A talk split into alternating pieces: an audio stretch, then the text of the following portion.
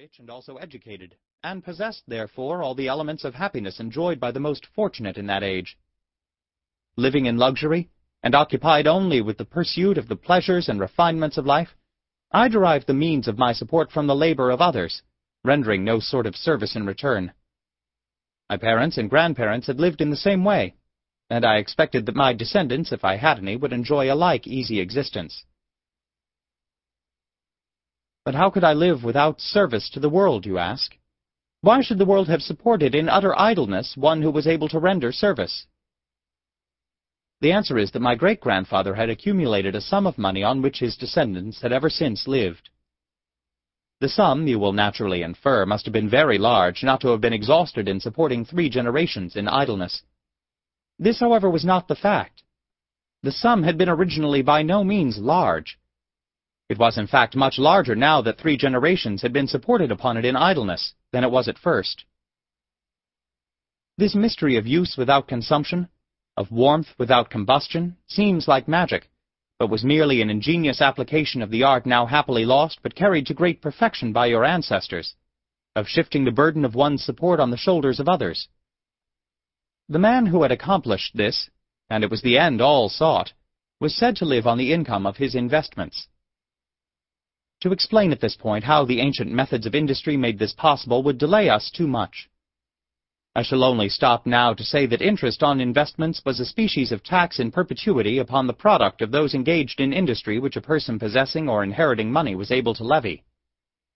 It must not be supposed that an arrangement which seems so unnatural and preposterous according to modern notions was never criticized by your ancestors. It had been the effort of lawgivers and prophets from the earliest ages to abolish interest, or at least to limit it to the smallest possible rate. All these efforts had, however, failed, as they necessarily must so long as the ancient social organizations prevailed. At the time of which I write, the latter part of the 19th century, governments had generally given up trying to regulate the subject at all. By way of attempting to give the reader some general impression of the way people lived together in those days, and especially of the relations of the rich and poor to one another, Perhaps I cannot do better than to compare society as it then was to a prodigious coach which the masses of humanity were harnessed to and dragged toilsomely along a very hilly and sandy road. The driver was hunger and permitted no lagging, though the pace was necessarily very slow. Despite the difficulty of drawing the coach at all along so hard a road, the top was covered with passengers who never got down, even at the steepest ascents. These seats on top were very breezy and comfortable, well up out of the dust, their occupants could enjoy the scenery at their leisure, or critically discuss the merits of the straining team. Naturally, such places were in great demand, and the competition for them was keen, everyone seeking as the first end in life to secure a seat on the coach for himself and to leave it to his child after him. By the rule of the coach a man could leave his seat to whom he wished, but on the other hand there were so many accidents by which it might at any time be wholly lost. For all that they were so easy, the seats were very insecure, and at every sudden jolt of the coach persons were slipping out of them and falling to the ground, where they were instantly compelled to take hold of the rope and help to drag the coach on which they had before ridden so pleasantly. It was naturally regarded as a terrible misfortune to lose one's seat, and the apprehension that this might happen to them or their friends was a constant cloud upon the happiness of those who rode. But did they think only of themselves, you ask? Was not their very luxury rendered intolerable to them by comparison with the lot of their brothers and sisters in the harness, and the knowledge that their own weight added to their toil? Had they no compassion for fellow beings from whom fortune only distinguished them?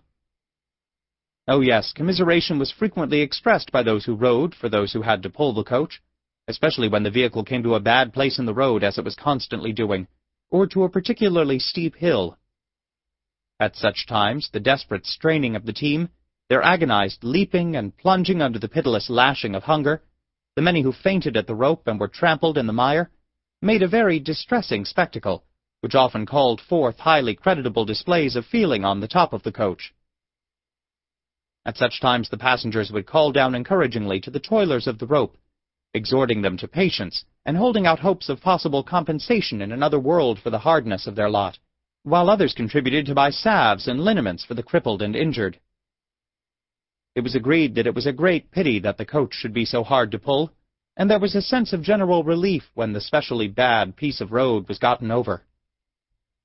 This relief was not, indeed, wholly on account of the team, there was always some danger at these bad places of a general overturn in which all would lose their seats.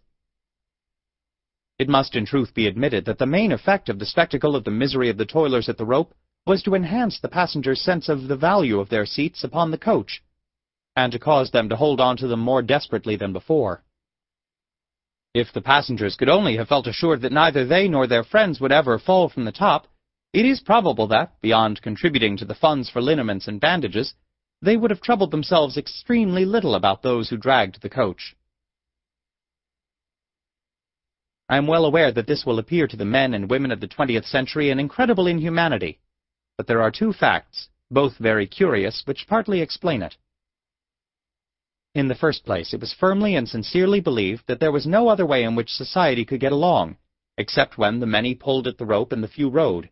And not only this, but that no very radical improvement even was possible, either in the harness, the coach, the roadway, or the distribution of the toil. It had always been as it was, and it always would be so. It was a pity, but it could not be helped, and philosophy forbade wasting compassion on what was beyond remedy.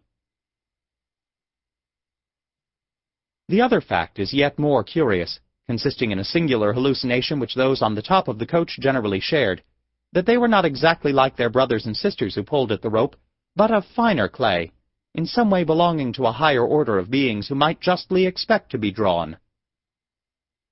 This seems unaccountable, but as I once rode on this very coach and shared that very hallucination, I ought to be believed. The strangest thing about the hallucination was that those who had but just climbed up from the ground before they had outgrown the marks of the rope upon their hands, began to fall under its influence. As for those whose parents and grandparents before them had been so fortunate as to keep their seats on the top, the conviction they cherished of the essential difference between their sort of humanity and the common article was absolute. The effect of such a delusion in moderating fellow feeling for the sufferings of the mass of men into a distant and philosophical compassion is obvious. To it I refer as the only extenuation I can offer for the indifference which, at the period I write of, marked my own attitude toward the misery of my brothers. In 1887 I came to my thirtieth year. Although still unmarried, I was engaged to wed Edith Bartlett. She, like myself, rode on the top of the coach. That is to say, not to encumber ourselves further with an illustration which has, I hope, served its purpose of giving the reader some general impression of how we lived then, her family was wealthy. In that age, when money alone commanded all that was agreeable and refined in life, it was enough for a woman to be rich to have suitors, but Edith Bartlett was beautiful and graceful also.